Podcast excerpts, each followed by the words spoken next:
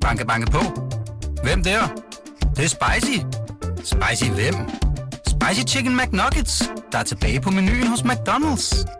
Badum, bom, Velkommen til Morgenposten. Berlingskes nyhedsoverblik.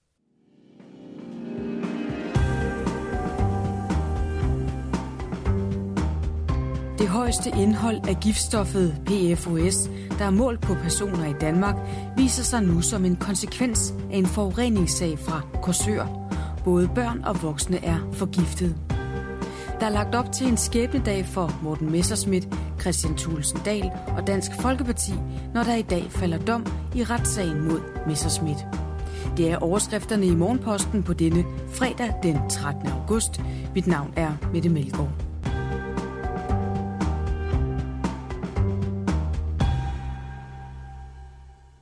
Vi lægger ud med Weekendavisen, som skriver om skovbrændene i Sydeuropa, der er blevet tilskrevet klimaforandringerne. Men klimaet er ikke hele forklaringen. Alene på Sicilien tæller man hvert år omkring 10.000 ulovlige brænde, og skovbrændene i Middelhavsområdet er næsten udelukkende startet af mennesker selv. Langt størsteparten af ildspåsætterne handler bevidst og ud fra motiver, der ikke er forbundet med pyromani, men med trangen til personlig økonomisk vinding, skriver journalist Morten Beider. Ildspåsætterne tæller efter alt at dømme både mafiaen og jordejere, som sætter ild til deres eget land for at få et økonomisk udbytte. I Berlingske kan man i dag læse om et ønsket opgør med hashhandlen på Christiania – det sker efter drabet på en 22-årig christianit i juli, som har fået christianitterne til at reagere med ønsket om et stop for handlen på Pusher Street. Derfor siger vi stop nu, skriver 100 christianitter i en fælles erklæring. Men det bliver en svær kamp, blandt andet fordi beboerne frygter pusherne, og nogle pushere skulle tidligere have siddet med til christianitternes fællesmøder, skriver Berlingskes redaktionschef Kasper Krog i en analyse i dagens avis. I sidste ende vil gaden formentlig vinde over staden, lyder hans vurdering.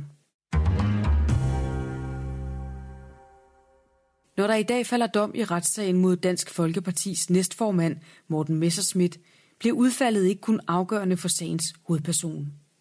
For bag kulissen i Dansk Folkeparti ulmer et bittert opgør, hvor rettens afgørelse kommer til at spille en nøglerolle. Det blev uddybet i dagens lydartikel fra Berlingske, som du nu får et uddrag fra.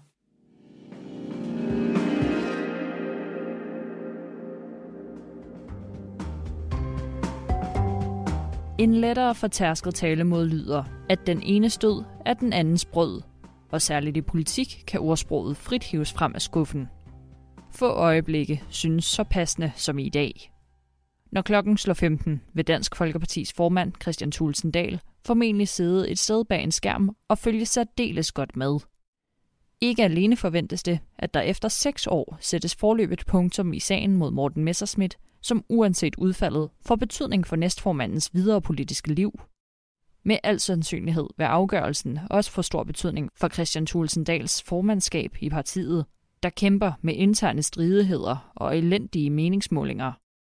Det er en skæbnestund for Dansk Folkeparti, som Hans Engel, politisk kommentator på Ekstrabladet, udlægger betydningen af dagens domsafsigelse. Det er der flere grunde til.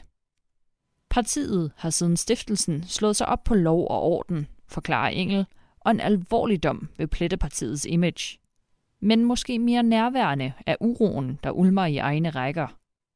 Stærke og utilfredse kræfter i Dansk Folkeparti har lagt an til et opgør med formand Christian Thulsen Dahl.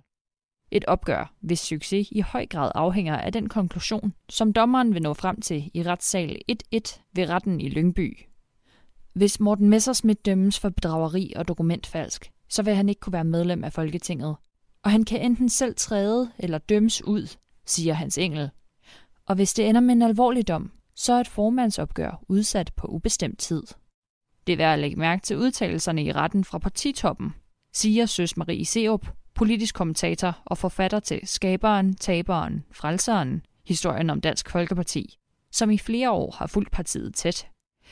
Jeg går selvfølgelig ud fra, at de afgiver vidneforklaringen sandfærdigt, Men for Christian Tulsendal og Peter Skåb, som udgør den siddende magt i partiet, og som har størstedelen af Folketingsgruppens klare opbakning, har de ikke rigtig nogen interesse i at få frikendt Morten Messerschmidt, siger Søs Marie Seop. Godt nok har de to magtfulde DF-skikkelser en lille interesse i en frikendelse, fordi en sådan vil vaske nogle pletter af partiets image. Men det står samtidig klart, at en frikendelse nærmest øjeblikkeligt kan udløse et formandsopgør, siger Søs Marie Seop.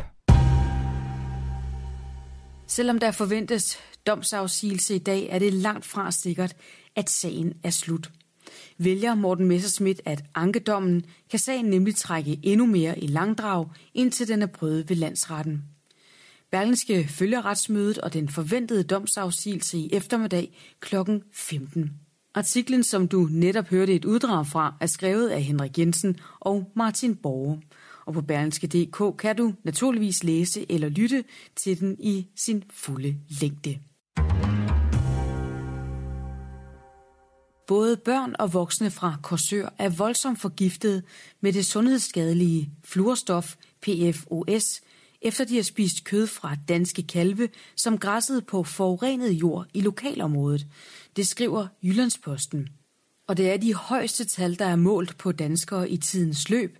Det forklarer Philippe Grandjean om resultatet. Han er professor i miljømedicin ved Syddansk Universitet og der er tale om 187 borgere, som er ramt.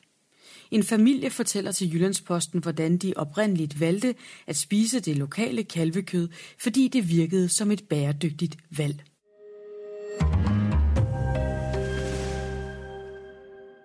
Vi skal også omkring nogle af de begivenheder, der finder sted i dag.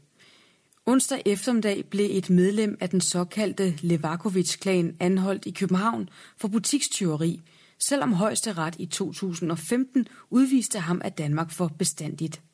Og i dag skal de danske domstole så forholde sig til yderligere fire medlemmer af Levakovic-familien i retten.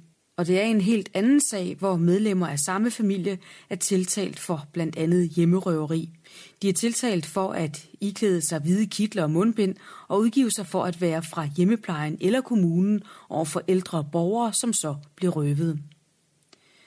Og som nævnt falder der dom i retssagen mod Morten Messerschmidt. Kendelsen forventes at blive afsagt klokken 15. Fjerde og næst sidste etape af cykelløbet på Snor Danmark Rundt bliver kørt i dag. Efter onsdagens kongeetappe er feltet nu rykket fra Jylland til Sjælland, hvor endnu en hård etape venter i det kuperede område i Nordvestjylland. 188,4 km venter rytterne, der starter i Holbæk og krydser målstregen i Kalumborg. Og spørgsmålet er, hvem der kan udfordre det belgiske fænomen Remco Evenepoel, der satte alle konkurrenterne godt og grundigt til vækst på kongeetappen. Og der er også plads til et jubilæum i Morgenposten, for det er i dag 60 år siden, at østtyskerne begyndte at bygge Berlinmuren. Den endte med at være 45 km lang og have til formål at holde østtyskerne inde i DDR. Det østtyske styre mente selv, at muren beskyttede østtyskerne mod Vesten, og resten er historie.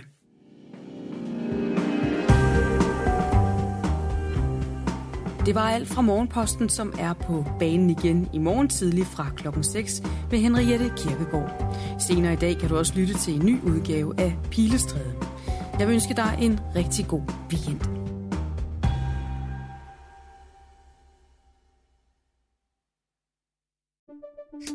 Banke, banke på. Hvem der? Det, det er spicy. Spicy hvem? Spicy Chicken McNuggets, der er tilbage på menuen hos McDonald's. Badum, bom,